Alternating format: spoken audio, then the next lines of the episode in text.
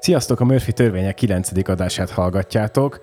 Közeledünk a jubileumi tizedikhez, Viki.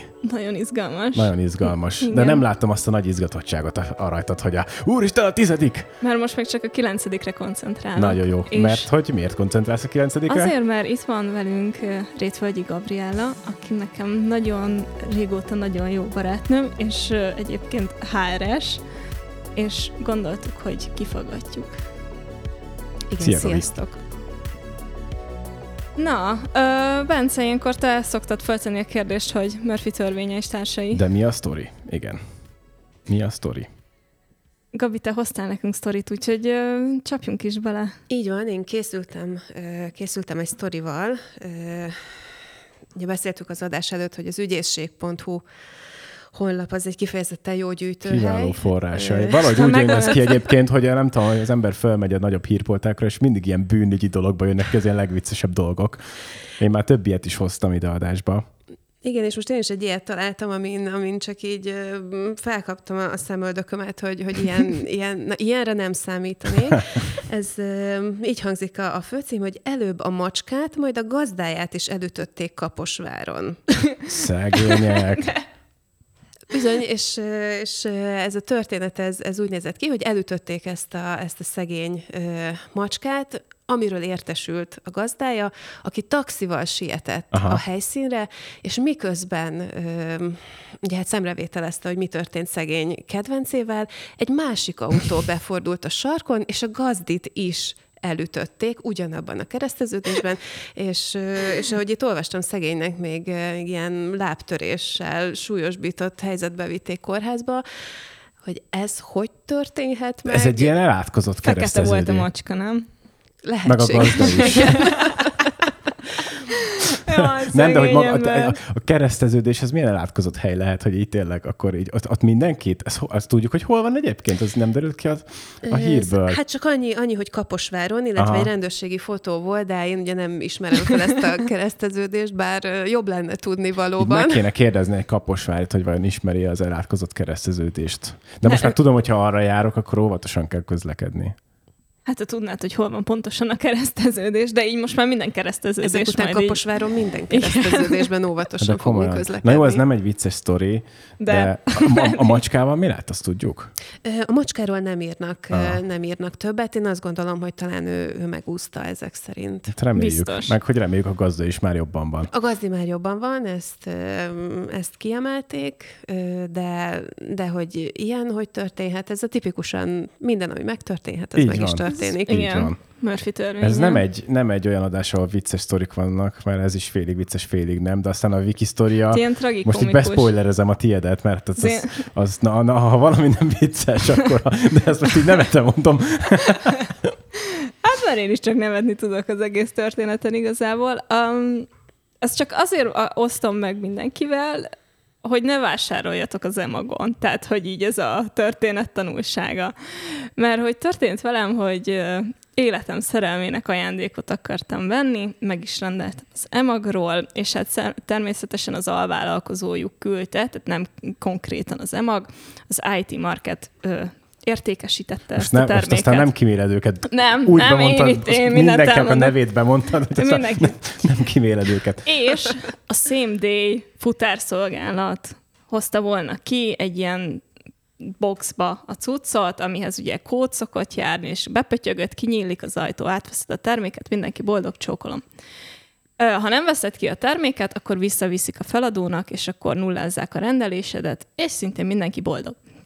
Na de, megrendeltem a terméket, nem tudom, szerdán, hát same day nem jött meg szerdán, de szombaton kaptam róla üzenetet, hogy vasárnap estig átvehetem, ami csak azért fun fact, mert ö, Cseperre rendeltem közel a Lele munkahelyéhez, hogy majd átveszi a csomagot ö, munkából hazafele menet, de hát így akkor hétvégén Óbudáról mentünk Cseperre, hogy megjött a ez csomag. Alig a város másik fele. Igen. És milyen kár, hogy nincsen egy csepeli barátnőt sem.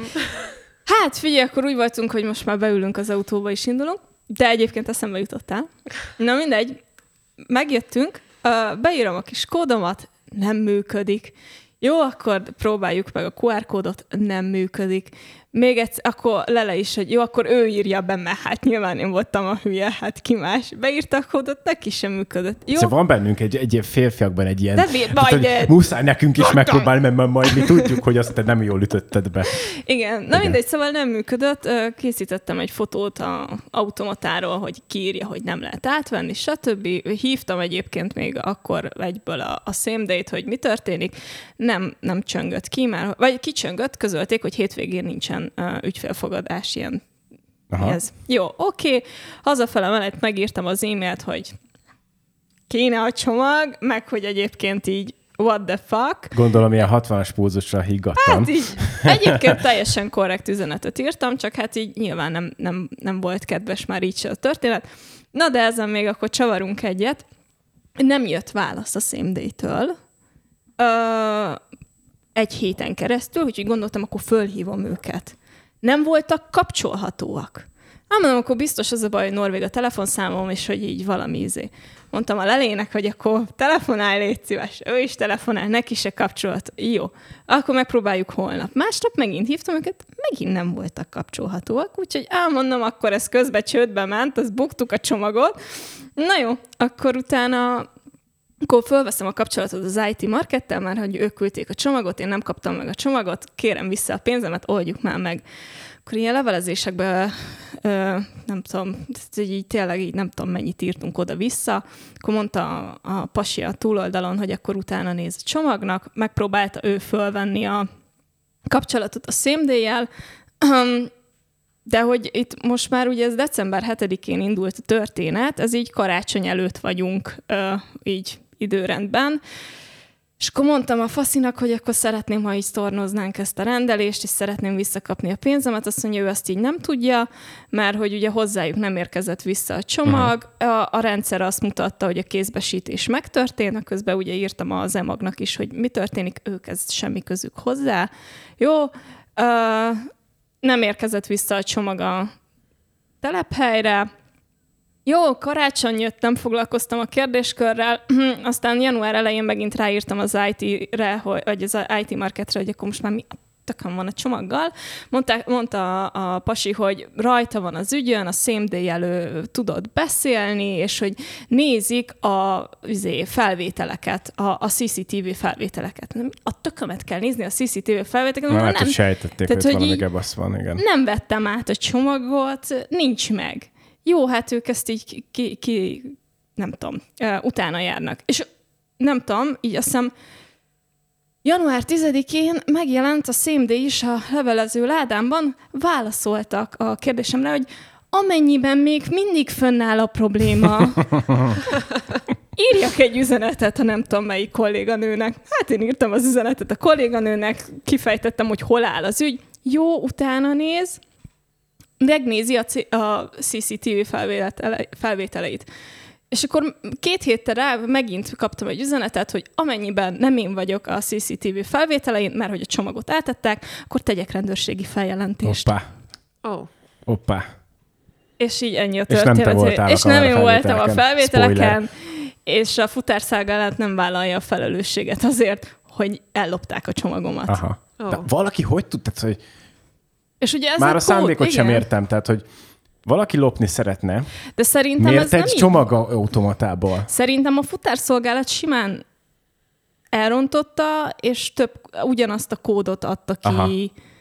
Ö, igen, nekem is ez jutott két eszembe. embernek, és, és És az, az valaki meg... elviszi, hát látja, hogy a másik, tehát hogy nem Figyelj, azt a csomagot. kinyílt, hát Kinyílt az ajtó, két ajtó is kinyílt, hát De karácsony basszus, van. ez nem egy izé adventi naptári.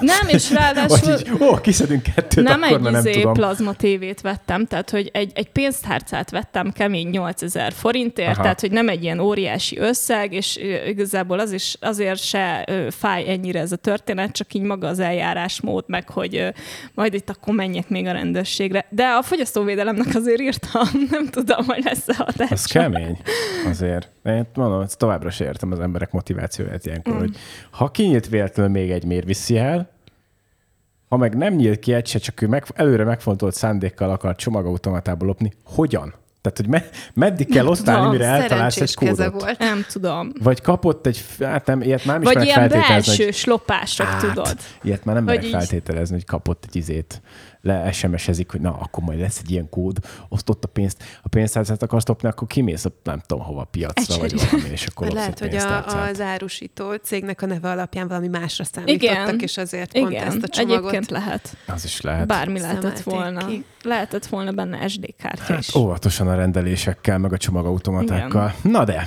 csapjunk bele, Igen. ahogy Gabi miért is ül itt velünk, és hogy mi lesz a mai fő téma.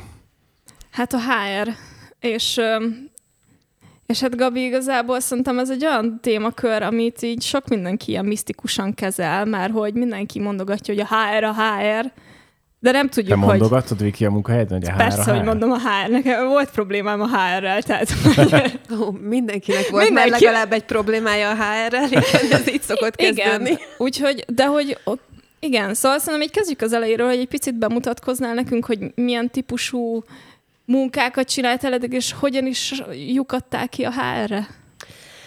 E, igen, köszönöm a kérdést. E, én nem e, a klasszikus vonalon közelítettem meg a HR, tehát nem ezt tanultam a középiskola után, ezt egyébként gazdaságtudományi karon lehet általában emberi erőforrás uh-huh. menedzsment elnevezéssel tanulni. Én ehhez képest egy magyar szakos bölcsész diplomát szereztem ebben az időszakban, és emellett ö, diákmunkán dolgoztam egy munkaerő kölcsönző cégnél, ahol Hát először telefonos hívásokat bonyolítottam, aztán később ö, asszisztensi feladatokat kaptam, ö, szerződéseket kellett lefűzni ABC rendbe, tehát ilyen igazi belépő szintű uh-huh. Pozíció volt, és onnan, ahogy látták az elhivatottságomat, hogy ilyen nagy szavakkal éljek, úgy egyre, egyre komolyabb és komolyabb feladatokat bíztak rám, míg aztán végül egy munkaerőkölcsönzési projektet is megkaptam egy másik városban, egy autóipari beszállító cégnek tulajdonképpen a, a kölcsönzötti állományának a, a menedzselését volt szerencsém vinni, és ez volt az első olyan nagyobb HR projekt, amit amit tényleg én ö, vittem nagyon fiatalon, viszont ez volt az a, a pont, amikor azt láttam, hogy, ö, hogy megvan az, hogy mit szeretnék csinálni, és ez a HR, uh-huh. annak ellenére, hogy sokaknak van konfliktusa ezzel a területtel. Ö, dolgoztam ezen kívül ö, iskolaszövetkezetnél is, ö, különböző toborzói pozíciókat is elláttam, aztán a szolgáltatói oldalról átültem a vállalati oldalra, az nyilván egy egészen más típusú HR-es uh-huh. feladatkört jelent, és itt vagyok jelenleg vállalati HR-esként, jelenleg HR generalista pozícióban vagyok. Ez egy bizonyos szegmensét jelenti ennek a nagy HR-es uh-huh. kosárnak. Uh, általában nem erre szoktak gondolni az emberek. Igen, és ezt akartam is mondani, csak vártam a megfelelő pillanatot, hogy hol tudom ezt a kérdést beszúrni. Akkor szedjük már össze úgy egyáltalán, hogy mi, mi tartozik a HR alá, mert szerintem a legtöbben arra gondolunk kapásból, hogy hát a, aki interjúztat, így van, aki felvesz így van. minket a céghez, vagy a munkahelyre. De ugye ez nem, tehát nem csak erről szól a HR. Igen, egy, egy korábbi vezetőm mondta szerintem nagyon frappánsan, hogy mivel foglalkozik a HR, mindennel, ami ember, és mindennel, aminek nincs gazdája az adott vállalaton belül. És ez valóban így van. Tulajdonképpen a HR foglalkozik mindennel, ami onnantól kezdve elindul egy szervezetben, hogy megszületik egy pozíciónak csak az igénye, Aha. még nem is a gondolata, csak az igénye a szervezetben Aha. megszületik, azon keresztül, hogy megkeressük rá a megfelelő új kollégát, beillesztjük a szervezetbe az ő munkavállalói életútját gondozzuk, egészen odáig, hogy bármilyen okból kifolyólag aztán elbúcsúzunk egymástól a munkaviszony uh-huh. végén. Ez nagyon sokféle tevékenységet jelent. Az interjúztató kollégák, a recruiterek egyébként, igen. ilyen szép magyar szóval igen, élve, igen, igen. ők azok, akik valóban a toborzás kiválasztásért felelnek, de ezen kívül vannak kifejezetten képzésekre uh-huh. specializálódott ö, kollégák. Ö, vannak olyan ö, kontroller kollégák, akik, akik kifejezetten a HR mérőszámokkal foglalkoznak. Ö, vannak HR business partnerek, akik már az üzlettel is magasabb szinten uh-huh. állnak összeköttetésben, ők, ők egyfajta stratégiai tanácsadást is tudnak nyújtani a vállalkozás főtevékenységére vonatkozóan. Illetve hát ne feledkezzünk meg a HR-nek arról a részéről sem, amit sokan nem tartanak a HR-hez tartozónak, a munkaügy és a bérszemfejtés. Uh-huh. Uh-huh. Ők szintén jellemzően a HR területhez tartoznak egy-egy vállalaton belül. Uh-huh. Volt sanszod mindegyikbe belekóstolni? Vagy mik azok a területek, amiket te csináltál már Nem, és alapvetően egy hr nem is kell, hogy mindenbe belekóstoljon, mert ezek nagyon különböző Aha. típusú tevékenységek. Ugye a bérszemfejtéshez külön végzettség kell. Én személy szerint nem is lennék alkalmas például uh-huh. arra, arra a típusú tevékenységre. Én inkább az úgynevezett soft HR területen ö, dolgoztam mindig is.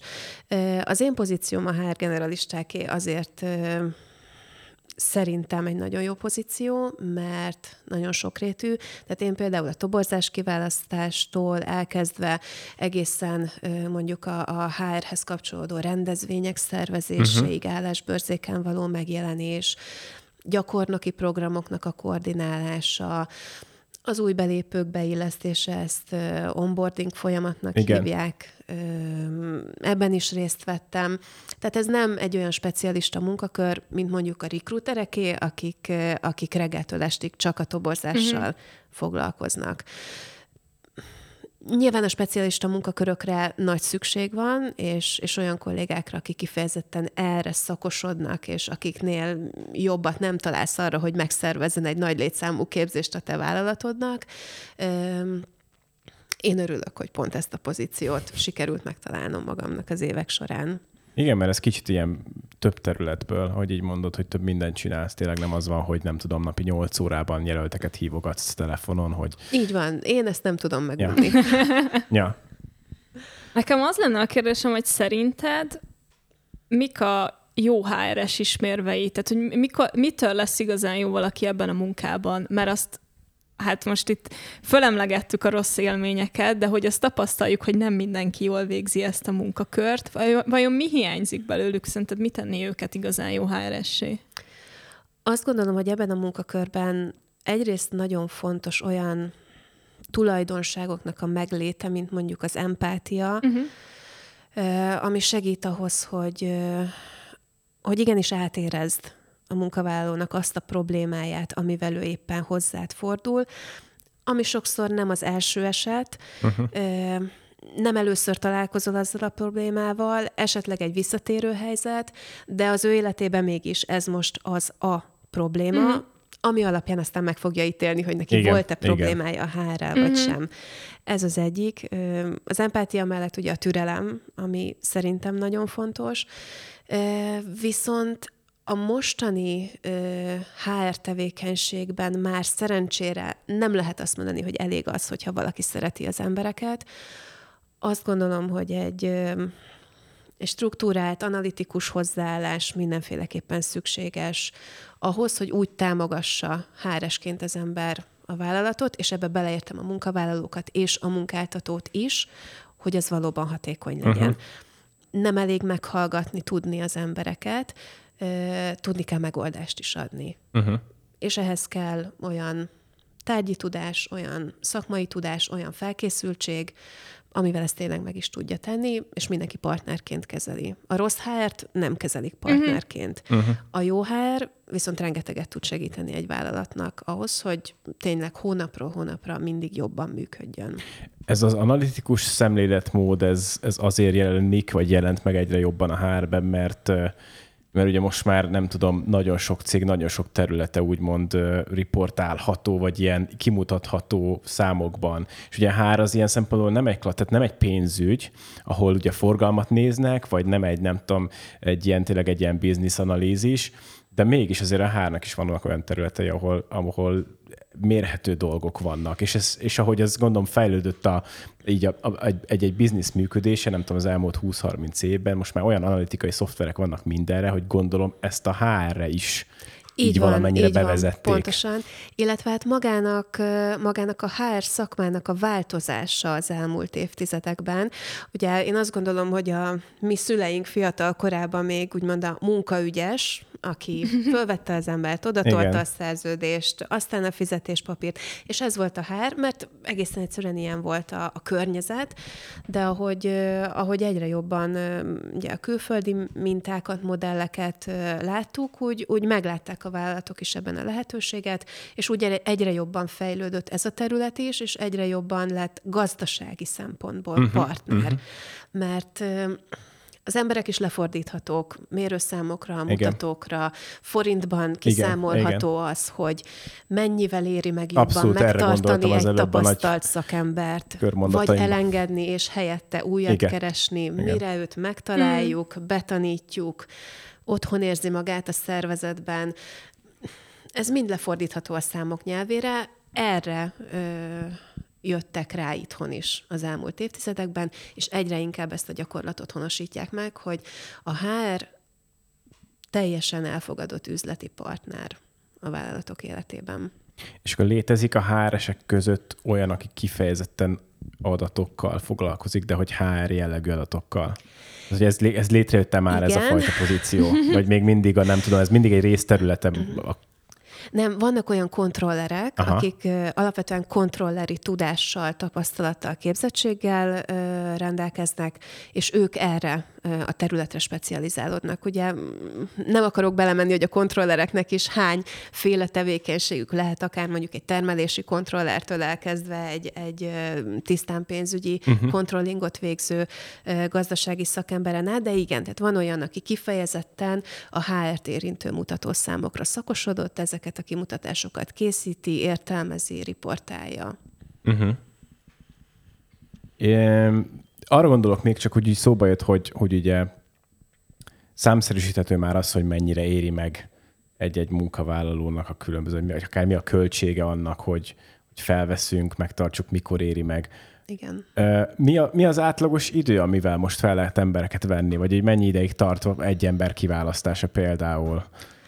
Ezt lehet, lehet így általánosítani valamennyire? Nagyon nehéz ezt általánosítani, mert, mert ez rengeteg tényezőtől függ. Attól is, hogy milyen pozícióra keresel új kollégát, milyen tapasztalattal. Uh-huh. Van-e valami olyan speciális tudás, amire neked szükséged van, hogy meglegyen. Egyáltalán szellemi vagy fizikai foglalkozású kollégáról beszélünk. Budapesten keresünk-e munkaerőt, vagy Miskolcon? Uh-huh ki vagyok én, mint munkáltató, aki keresi azt Aha. a munkaerőt, milyen az én hírem. És ugye itt jön be az olyan újabb típusú HRS pozíciók létjogosultsága, mint például egy employer branding specialistáé, mm. hogy én, mint munkáltató mennyire leszek vonzó, mert ha én vonzó vagyok, akkor lehet, hogy nekem egy darab hirdetés nem kell majd föladnom. Viszont ha rossz a hírem, akkor lehet, hogy hetekbe, akár hónapokba telhet megtalálni egy új kollégát arra a pozícióra. Mert tényleg így az emberek fejébe benne, hogy basszus XY cég, az oda nem, mert nem tudom. Persze. Mert az ismerősöm múltkor rendelt tőlük. És mert akkor... az ismerősöm múltkor rendelt tőlük, és nem érkezett meg. Aha. Így van, így van. Ilyeneken, Abszolút. ilyeneken is múlik. Aha. Viki, valamit akartál mondani? É, nem, igazából... Miközben vicceskedtem megint. az, az jutott eszembe, hogy most egy kicsit azért átnyergeltünk arra, hogy, mm, hogy a munkavállaló mikkel néz szembe, és szerintem a hallgatók többségét ha erről van szó, akkor az érdekli, hogy hogyan lehet uh, sikeres neki a felvételiztetése. Úgyhogy uh, tudnál pár tükköt, trükköt, tippet megosztani velünk, hogy mi az, ami tutira nem jön be, akármilyen munkáról beszélünk, és mi az, ami nem azt mondom, hogy biztos befutó, de mondjuk jó eséllyel. Nehéz ilyeneket meghatározni. Én azt gondolom, hogy vannak sarokpontok, uh-huh. amik, amik, hogyha megvannak, akkor sokkal könnyebb ö, dolga van egy álláskeresőnek. Az első ilyen meglepő módon az, hogy tudja, hogy mit szeretne ő maga. Uh-huh. Hogy tudja azt, hogy az a pozíció, amire jelentkezik, az, az azért úgy nagyjából mit akar, érdekli-e, szeretné-e azt csinálni. Tehát ez egy önismereti folyamat, uh-huh. hogy, hogy én, mint álláskereső, milyen pozíciókra jelentkezek. Mert nem elég, hogy megtetszik a leírás, uh-huh. de, de egy kicsit elmélyedni benne, hogy, hogy én valóban uh-huh. jó lennék ebben. Mert, mert ez az első lépés, hogy ő maga meg legyen győződve arról valóban, hogy ez egy neki való pozíció. Uh-huh. Egészen más a kisugárzása akkor, hogyha uh-huh. úgy ülött, hogy, Abszolút. hogy tudom, hogy... Sőt, gondolom, tök hamar ki is bukik egy interjún például, igen, hogyha igen. valaki ilyen nem igazán érti, nem jó, igazán hát tudja, megpróbálom. hogy ez Igen, na, pont ez a hozzáállás, hogy jó, hát megpróbálom. És itt, és itt nem a tapasztalatról van szó, uh-huh. azt, azt uh-huh. szeretném kiemelni, mert mert nekem egy nagyon-nagyon meghatározó interjú élményem volt az interjúztatóként, amikor, amikor egy könyvelő pozícióra vettünk fel egy, egy pályakezdő munkavállalót, akit igazából azért hívtunk be, mert a tesztje jó lett, de nem voltunk benne biztosak, hogy, hogy ilyen, ilyen junior szintű kollégát szeretnénk abban a helyzetben fölvenni, de a tesztje jó volt. És olyan lelkesedéssel beszélt a könyvelésről, uh-huh. hogy én tíz perc után úgy éreztem, hogy én könyvelő akarok lenni. és igen, ez vicces, ez vicces.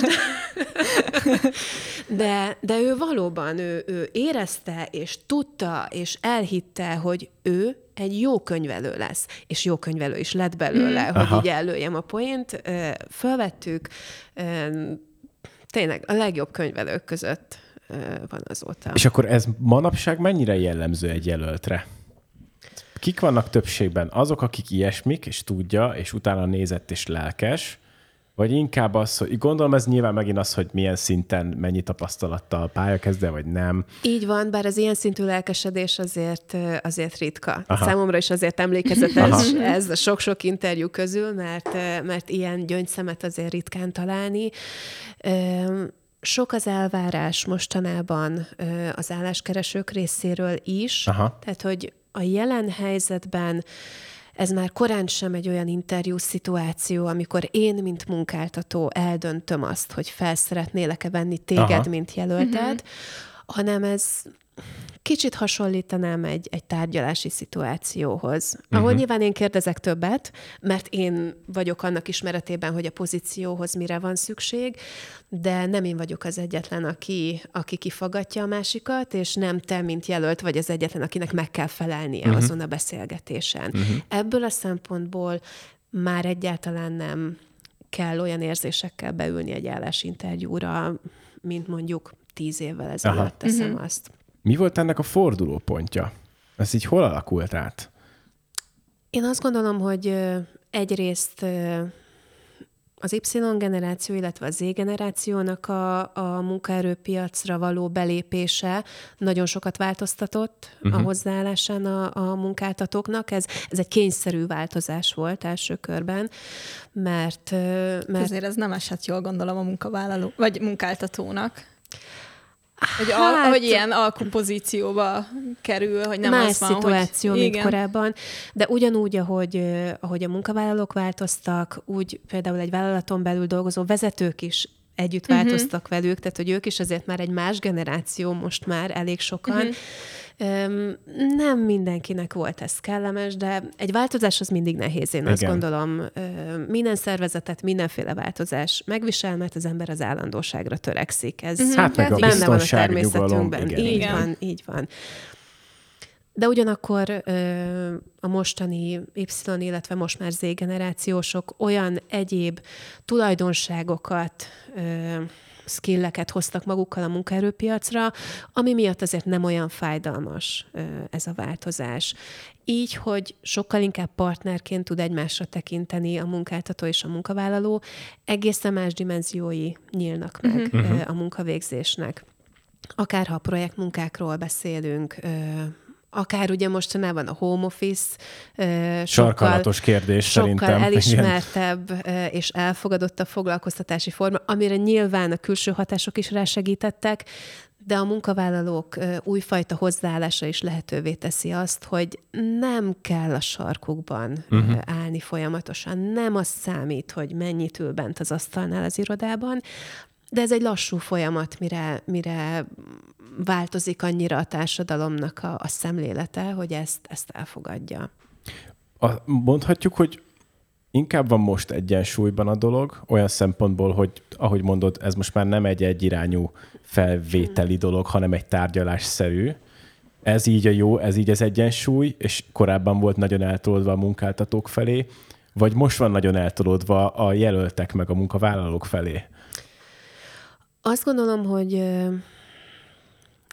ilyen is, olyan is előfordul egy-egy helyzetben. Nyilván van olyan álláskereső, aki, aki sokkal több jogot érez magáénak, mint mhm. amennyi uh-huh. kötelezettséget, hogy ilyen kifejezéssel élhessek, és mindig vannak olyanok, akik, akik még nincsenek teljesen tisztában a saját valós munkaerőpiaci értékükkel, uh-huh.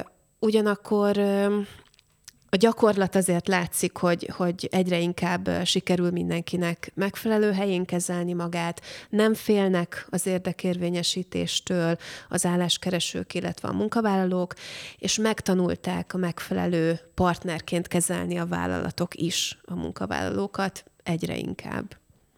Arról mit gondolsz, hogy én sokszor hallottam azt is ismerősöktől, hogy tudom én, ilyen 5-6 év után érdemes váltani és hogy szerinted ez így van, vagy ez csak uh, így mi fiatalok gondoljuk így, vagy? No, no, már nem vagy olyan fiatal. Na. De még abszolút. Egy könycsepp, egy könycsepp. Miki még fiatalnak Csak számít. Csak persze, én is. Igen, ezt, ezt én is sokszor hallom, főleg interjú helyzetekben szokták ezt mondani, hogy, hogy hát úgy éreztem, hogy most már uh-huh. itt az mhm. ideje váltani. Én azt gondolom, hogy eljön az ember életében az, amikor tényleg szeretne váltani, azért váltani, mert mások azt mondják, hogy érdemes, Aha. azért soha ne váltson az ember. Uh-huh. Azért váltson az ember, ha úgy érzi, hogy, hogy nem tud kiteljesedni a munkájában. És ha nem tud kiteljesedni a munkájában, akkor is megvan még az a lehetőség első körben, hogy megkeresse a HR-t és a közvetlen felettesét, és elmondja ezt a problémát. Uh-huh. Mert a HR többek között erre is van. Hogyha a munkavállalónak bármilyen gondja van, akár ilyen, akkor beszéljünk róla. De ezzel meg szoktak keresni? Nekem az az érzésem ezzel kapcsolatban egyébként, hogy nagyon sok ember küzdködik a munkahelyén, de mondjuk úgy relatíve jól van, tehát hogy nem azt mondom, hogy így teljesen szenved, csak mondjuk így, hát így lehetne jobb a fizum, meg egy kicsit lehetnék motiváltabb valahogy, és akkor én azt érzem, hogy nagyon sokan ilyenkor inkább váltanak, ahelyett, hogy, hogy a HR-hez fordulnának. Abszolút. Hogy, hogy, mint hogyha nem lenne benne az emberek fejében az, hogy egyébként fordulhatnak a HR-hez. Tehát, hogy így ez... Igen. Ez a nem kell egyből, nem egyből rárugni az ajtót a helyre, és kész. Tehát, hogy lehet erről beszélni. Igen, sajnos még mindig az a ritkább, hogy megkeressék Aha. a HR-t, de én a saját szakmai utamban egyre több pozitív tapasztalatot uh-huh. élek meg ezzel kapcsolatban, hogy oda mernek jönni, uh-huh. megmernek keresni, nem félnek attól, hogy úristen, mit fog gondolni a HRS, hogy én már nem Na szeretem jó, de a munkámat, nem Ez jól teljesítek. Az, hogy ettől szerintem félünk, vagy, vagy félnek a munkavállalók, hogyha, hogyha ilyen hogy probléma oda megyünk, akkor azt fogja gondolni, mert biztos a főnökön fülébe rúgni, jut, igen. vagy az ő főnökének a fülébe jut, és hogy féltik a pozíciójukat. Pontosan, pontosan.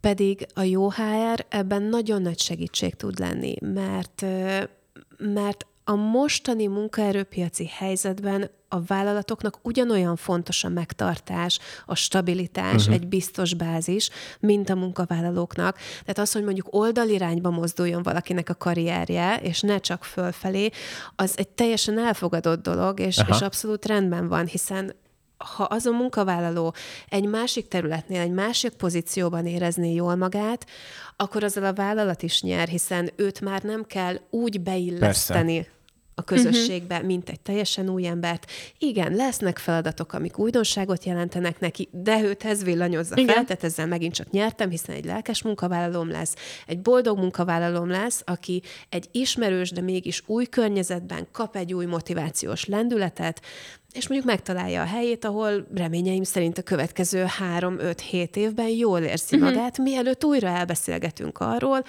hogy át, ő neki ez most uh-huh. megint uh-huh. nem oké. Okay. De a vállalatot szereti, az embereket szereti, akkor minek menne el? Ja, ja, ja. Igen. Tehát ez egy abszolút járható út kellene, hogy legyen, és, és bízom benne, hogy ahogy ez a szakma is fejlődik, úgy egyre többen mernek a HR-hez fordulni. Uh-huh.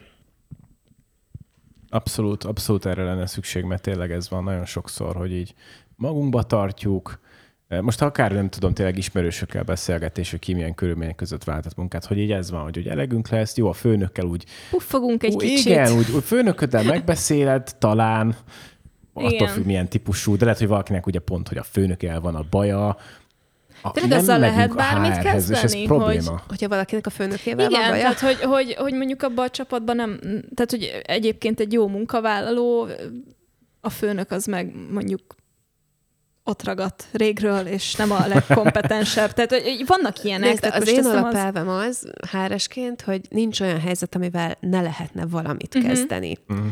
Hogyha a felekben megvan az akarat, és az, hogy mondjuk elmondja azt, hogy neki problémája van, Mhm. az már egy első nagyon jó lépés, akkor mindig lehet valamiféle megoldást találni. Igen, van, amikor sajnos csak az a megoldás, hogy megpróbáltuk át B, C-t, és Mhm, aztán és végül igen. mégiscsak elbúcsúzunk egymástól, de megpróbáltuk az át, a B-t és a C-t, és hogyha sok ilyen lesz a szervezetben, akkor sok megoldás fog születni, és az őszinte kommunikáció az, hogy felmerjük vállalni a konfliktusainkat, és azoknak a kultúrát megoldását, ö, az egy egészen új szintre emelheti magát a szervezetet is.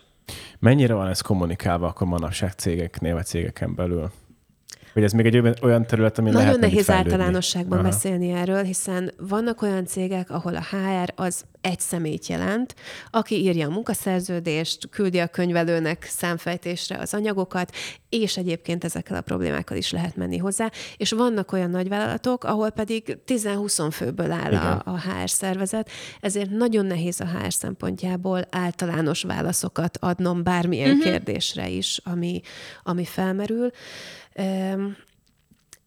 Én látom a, a pozitív tendenciákat ott, ahol, ahol figyelmet fordítanak arra, hogy, hogy foglalkozzunk a HR területtel. Ha felismerik azt, hogy ebben a területben mekkora potenciál van, akkor nagyon nagy segítség tud lenni. Menjünk egy picit tovább egy, egy számomra érdekes területre.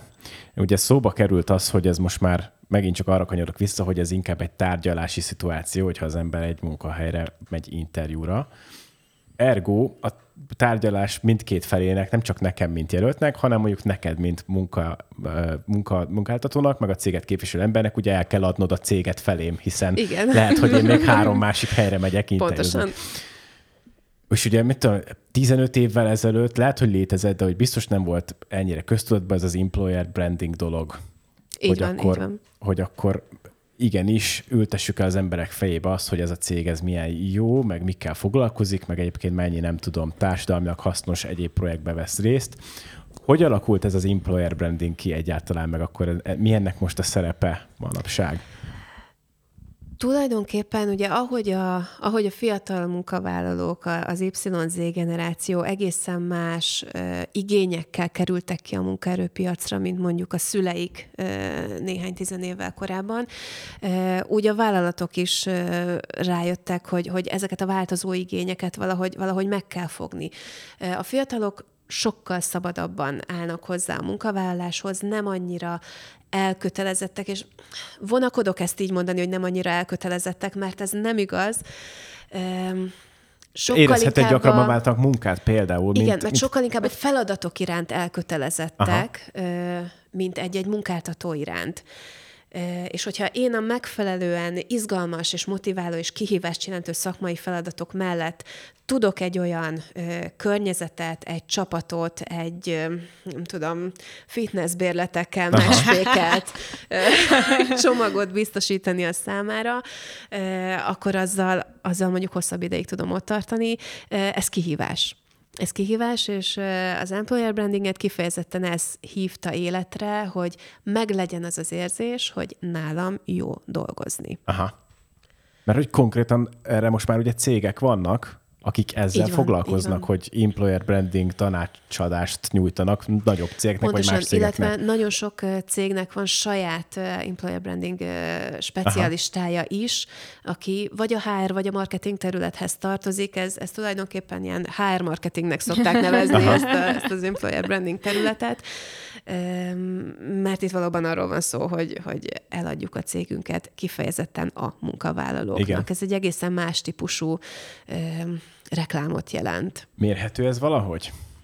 Mondjuk egy időtávlatban, hogy elindul a projekt, itt tartunk, egy év múlva leülnek újra a felek, és megnézik, hogy mit használt az employer branding együttműködés mondjuk egy külsős tanácsadóval. Abszolút mérhető. Minden mérhető, csak meg kell találni a megfelelő mérőszámot igen, hozzá, ami, ami valóban jól mutatja a helyzetet.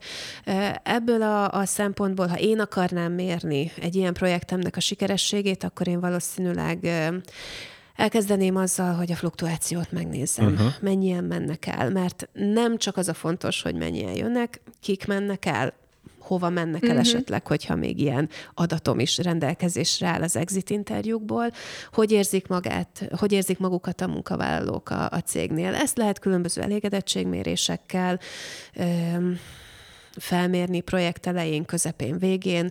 Öm, ezen kívül akár feladott hirdetésekre való jelentkezések számát is meg lehet nézni a projekt előtt és után mennyire gyorsan találok munkavállalót, bár ez egy veszélyes mérőszám ebből a szempontból, mert nem csak az én uh-huh. employer branding uh-huh. stratégiám sikerességén múlik, hanem az adott pozíción, illetve az elvárásokon is. De igen, ilyen jellegű mérőszámokkal abszolút lehet operálni ezen a területen is. Emiatt egyébként van érezhető különbség a között, hogy mennyire vállalnak cégek mondjuk ilyen társadalmi projektekben részt? Mostanában... kezdtek, kezdtek már az erdőben nagyon belemenni. Nyugodtan keverjetek le, hogyha nem úgy van. Nem. De nem, szerintem ez... Nem, ez egyébként ez egy több trend. cég van, hogy beáll, tehát hogy beáll Persze, ilyen társadalmi neki. projektek mögé. Tehát, hogy nagyon sok mindenkinek muszáj. Igen, tehát a társadalmi felelősségvállalás a szerencsére mostanában szexi, ha lehet igen, ilyen, ez, hát, ilyen igen, ez az, élni. igen. És ez egy jó dolog most attól függetlenül, hogy, hogy a munkavállalókat ez, ez mennyire húzza be, vagy sem. Őszinte leszek, én nem látom azt, hogy egy társadalmi felelősségvállalásban élen járó vállalat csak ezzel a tevékenységével olyan extra nagy uh-huh. munkaerőbe húzó um, profitot Aha. tudhatna magáénak. Ez kevés ez nagyon jó, ha van, és nagyon fontos, és én személy szerint nagyon örülök neki, hogy, hogy ebbe az irányba elmozdultak a vállalatok. Ezzel, tehát, hogy de nem piszkálódni akartam az előbb ezzel, de igen. nem, nem, de ez egy teljesen jogos kérdés. Viszont ha a szomszédomtól elkezdve az unokatestvére még mindenki azt mondja, hogy fú, ez a céghez nem menjél, Aha. mert borzasztó, akkor mindegy, hogy hány fát ültettem ez az elmúlt van. hónapban. Ez így van. Én arra lennék kíváncsi, hogy nem tudom, mennyi mennyire vagy képben ezzel, de hogy így a COVID hatásai a munkaerőpiacon, azok mennyire vannak még mindig jelen, illetve hogy mi, mi, miket változtatott? A COVID hatása abból a szempontból hosszú távú volt, hogy voltak nagyon pozitív hozadékai, amiket szerettek a munkavállalók. Ilyen például a home office. Uh-huh. Most már nehéz eladni egy olyan pozíciót, ami, ahol, nincs. ahol, ahol lehetne, de Igen. nincs. Nyilván mindig lesznek olyan területek, jellemzően ugye a kék galéros foglalkoztatásban, ahol, Igen. ahol elképzelhetetlen a home Igen, office, Igen. de ahol van rá lehetőség, és ezt nem biztosítják, oda érezhetően azért kevesebben jelentkeznek. Ez az igény, ez megmaradt a munka és a magánélet egyensúlyát azt gondolom, hogy, hogy tanulták uh-huh. a kollégák az elmúlt években, hogy hogyan lehet ezt jól menedzselni, hogyan lehet home office-ban jól működni, hogyan tudom letenni mondjuk a gépet a nap végén, vagy hogyan tudom összeegyeztetni az életemet azzal, hogy leteszem egy órára a gépet, és mondjuk elmegyek a gyerekért az óvodába, de aztán utána még uh-huh. visszaülök egy kicsit dolgozni. Ezek nagyon érdekes kérdések, és szerintem egyre jobban adaptálódunk ehhez a helyzethez az utóbbi időben. Ez biztos, hogy hosszú távon ki fog tartani, mert eddig is a munkáltatók voltak azok, akik talán kicsit nehezebben mhm. nyitottak uh-huh. a home office uh-huh. irányába. Ez Milyen a aggodalom volt ez a home office kapcsolatban? Nem látja nem a munkavállalót. Nem, nem látom, hogy dolgozik. Igen, ez, igen. ez egy nagyon érdekes dolog, de, de hogyha ha vizuálisan nem látom, hogy dolgozik az ember, akkor, akkor nincs ott. akkor vajon mit csinálhat? Ja, biztos izé, megy a tévé, meg nem tudom, mit csinál. Igen, csacsog a és ezt is nekünk is meg kellett tanulni munkáltatóknak, hogy nem a munkaórát nézzük, hanem a teljesítményt. Uh-huh. És ez egy nagyon fontos új ö, trend, ha lehet ezt mondani, a munkaerőpiaci változásokban, hogy egyre kevésbé számít maga a munkaidőnek a mennyisége, és egyre inkább az elvégzett feladatoknak a minősége. Uh-huh. Minőség, hatékonyság, igen. Így van, így Igen. van.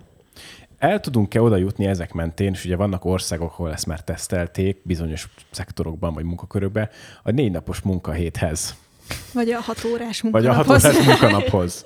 Én személy szerint Nem simán mindegy, hogy feladnám. melyiket választjuk.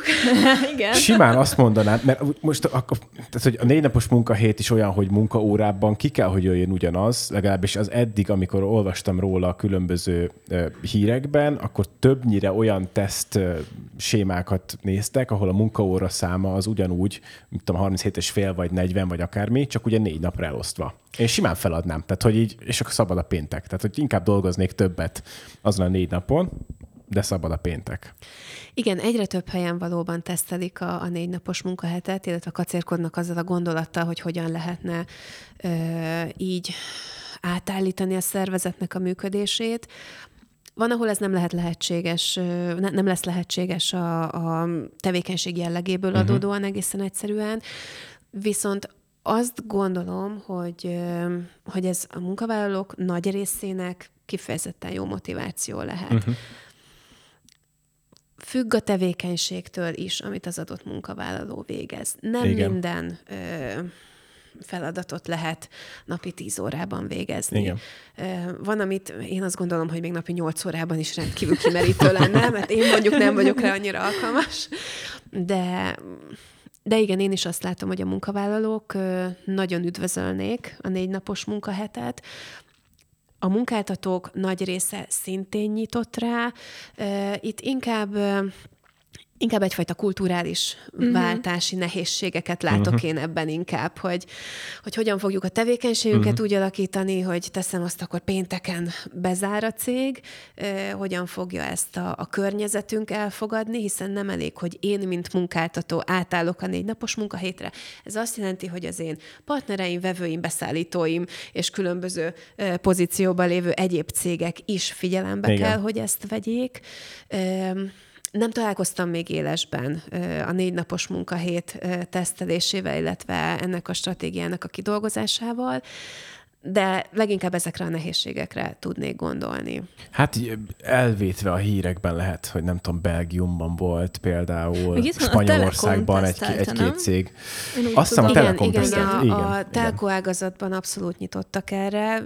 Rájuk amúgy is jellemző Mhm. uh-huh. az innováció.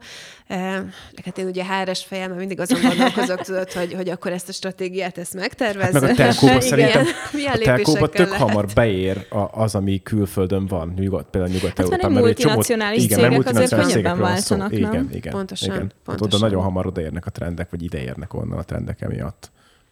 Igen, és, és jellemzően ők azok, akik, akik az ilyen trendeket hamarabb adaptálják, annak ellenére, hogy a hazai kisebb létszámú cégek valójában sokkal könnyebben tudnak uh-huh. ezt a gyakorlatban alkalmazni. Ez egy nagyon érdekes kettősség. Bocs, szabad ne feled, de nekem amúgy, és majd visszatérhetünk arra, csak hogy annyi, annyira adódik a kérdés, hogy szerinted ö, mi alapján válaszol az ember munkáját olyan, olyan szempontból, hogy mikor menjen multihoz, mikor menjen kisvállalathoz, tehát hogy, hogy mik azok a személyiségi jegyek, amik inkább az egyik, inkább a másikat ö, ra teszik alkalmassá. Ez egy nagyon jó kérdés. Azt gondolom, hogy az ember azért tudja magáról, hogy mekkora szervezetben érzi jól magát, uh-huh. akár ha csak az iskolába visszanyúlik, visszagondol arra, hogy, hogy teszem azt egyetemistaként, inkább szeretett kicsit zsibogni, közösségbe lenni, különböző csoportokhoz uh-huh. csatlakozni, vagy inkább egy kisebb társaságnak a, az alappillére volt. Ezek olyan személyiségjegyek, amik, amik nem, nem nagyon változnak az évek során. Üm, Ugyanakkor egy, egy rendkívül társaságkedvelő és, és pörgős kolléga is nagyon jól tud működni egy, egy családias környezetben, és, és egy introvertált kolléga is remekül érezheti magát uh-huh. egy nagy vállalatnál. Nagyon nehéz tulajdonságokra bontani nincsenek ilyen tulajdonságok. Uh-huh. A te tulajdonságaidnak az összessége tesz uh-huh. téged optimálisan alkalmassá egyik vagy másik környezethez, viszont maga a környezet is számít, mert egyik nagy vállalatnál érezheted jól magad, uh-huh. míg a másiknál nem, mert nem csak rólad van szó, hanem a kollégáidról, uh-huh. a főnöködről, a pozícióról. Ezeknek a benyomásoknak az összessége az, ami, uh-huh. ami élvezetessé teszi számodra a munkát azon az adott helyen, vagy sem. Ugyanakkor szerintem annyi önismerete azért van mindenkinek, hogy tudja, hogy elrettente engem a nagy vállalat gondolata, Aha, vagy értem. sem. Én is tudom magamról, hogy, hogy én, én a nagyobb vállalatoknál működök mhm. jobban. Uh-huh. Éppen ezért, amikor, amikor mondjuk én jutottam el oda, hogy, hogy pozíciót váltsak, akkor kifejezetten nagy létszámú cégekhez uh-huh. jelentkeztem. Én csak arra gondoltam igazából, hogy mondjuk egy ilyen kezdő munkavállaló vagy, akinek mondjuk volt egy-két munkahelye, de hogy vagy ilyen idény munkát végzett, vagy ilyesmi, akkor így nehéz azért úgy kifejezetten tudni, hogy mi az, ami neked ö, jól áll. Többek között azért is, mert ugye munk- munkahelye válogatja, hogy, hogy ennél a multinál oké, okay, a másiknál valószínűleg nem. És ö, igazából a kérdésem arra irányulna, hogy ez így elrettentsene bárkit is attól, hogy ide-oda beadja. Semmiféleképpen. Elrettenteni ne. Nem azt a világot éljük már, ahol onnan megy nyugdíjba egy munkavállaló, ahol pályakezdőként mhm. elkezdett uh-huh. dolgozni. Igen. Ugyan én, mint HRS nem népszerűsítem ezt a, ezt a hozzáállást. Mindenki fogja de, a fülét. De ha nem érzi jól magát valahol egy munkavállaló, akkor, akkor lehet váltani. Ez ma már nem egy szégyen volt, mint évtizedekkel ezelőtt, hogy oh, hallottátok? Már megint, már megint. másik cégnél dolgozik. Mi lehet a baj? Jó, hát akkor... Ilyenekkel már nem kell tartani. Szerintem az mindig jó kiindulási alap, hogyha olyan pozícióra jelentkezik az ember, ami tetszik neki, és amit úgy érzi, hogy szívesen mhm. csinálna. Uh-huh. Én mindig ezt tenném az alapnak, és csak másodiknak az, hogy, hogy nagy cég vagy kis uh-huh. cég, vagy mi az, ami, ami egyéb ilyen külső körülmények. Uh-huh. Hiszen nap mint nap azt a feladatot fogod végezni, amire felvettek. Ha azt szereted, akkor, akkor az egyéb külső tényezőket is sokkal könnyebb elfogadni, még akkor is, hogyha kevéssé vonzóak uh-huh. első pillantásra. Pár percünk van hátra az adásidőből, oh, úgyhogy most az utolsó kérdés, igen, nagyon jól, el, nagyon jól elbeszélgettük az időt, de az utolsó kérdése rég, most átváltok rossz zsaruba. Ajaj, féltem ettől. Mi értelme van, és azt is mindjárt megmondom, hogy miért kérdezem, mi értelme van az exit interjúnak? És azért kérdezem ezt, mert valószínűleg nem biztos, hogy igazam van, de az én, én eddigi, nem tudom, munkaerőpiaci múltamból ez úgy adódik, vagy úgy alakultak ezek az exit interjúk, hogy rendre olyan dolgokat kérdeztek meg, amik kapcsán én már előtte nagyon sokszor feedbackeltem, akár a főnököm felé, vagy a HR felé, hogy gyerekek, ez így annyira nem jó. Ez nem nagyon így kéne, kicsit máshogy kéne, vagy erre kéne figyelni, stb. stb. És aztán úgy megyünk az exit interjúra, hogy úgy is mindegy, nem?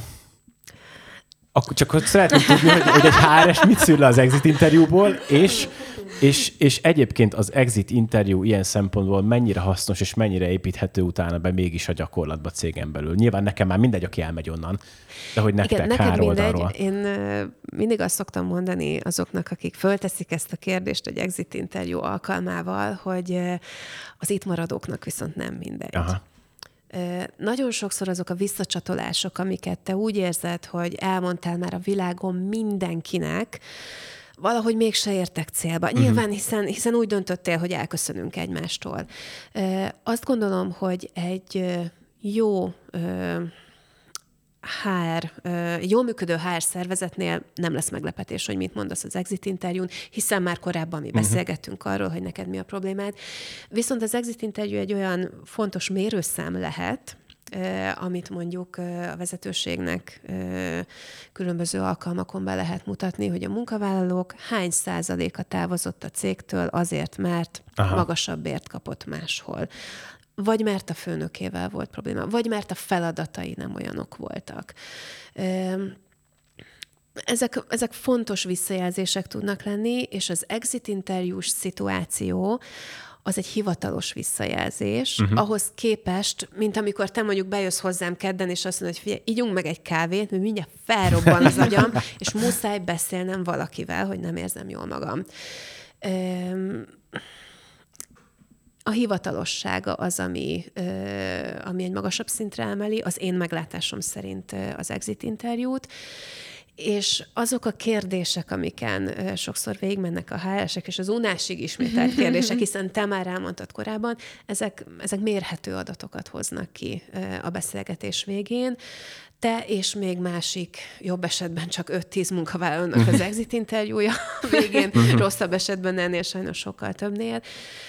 De én azt gondolom, hogy az exit interjú egy lehetőséget ad az őszintességre, ebben a hárnak nagyon nagy felelőssége van, hogy ezt hogy kommunikálja. Uh-huh. Um, és elárulok egy műhely titkot, én például soha nem tárgyalóban csinálom az exit Aha. interjúkat, hanem, hanem ha valaki dohányzik, akkor, akkor megkérdezem, hogy van-e kedve lemenni, rágyújtani, lekísérem nagyon szívesen, és beszélgetünk, vagy csak készítsünk egy kávét a, a konyhában, és üljünk le mondjuk a pihenőszobába beszélgetni egy kicsit, hogy, hogy kötetlenebb legyen, hogy erősítsem az őszintességet az ő részéről is, ugyanakkor megvannak azok a kérdések, amiken, amiken, amiken együtt végig kell menni. Igen. De, de ez egy olyan pillanat az őszintességre, ahol még a legbátortalanabb munkavállalónak uh-huh. is megvan a lehetősége, hogy őszintén elmondja, hogy mi volt a baj, és én mindenkit bátorítok is arra, hogy használja ki ezt a pillanatot, hogyha már nem sikerült korábban megoldani ezt a problémát, akkor, akkor még így utolsó lehetőségként elmondani, hogy mi lehetne javítani. Tök jó, hogy ezt rendbe raktuk akkor. Ha már exit interjú, akkor nem csak itt a... az exit ideje. Itt az exit ideje sajnos, igen. Úgyhogy Gabi, köszi szépen, hogy eljöttél. Nagyon sok érdekes Én témát. köszönöm a beszélgetést. Tettünk le ma is. Köszi szépen. Úgyhogy nektek megköszönjük, hogy hallgattatok minket. Sziasztok. Sziasztok. Sziasztok.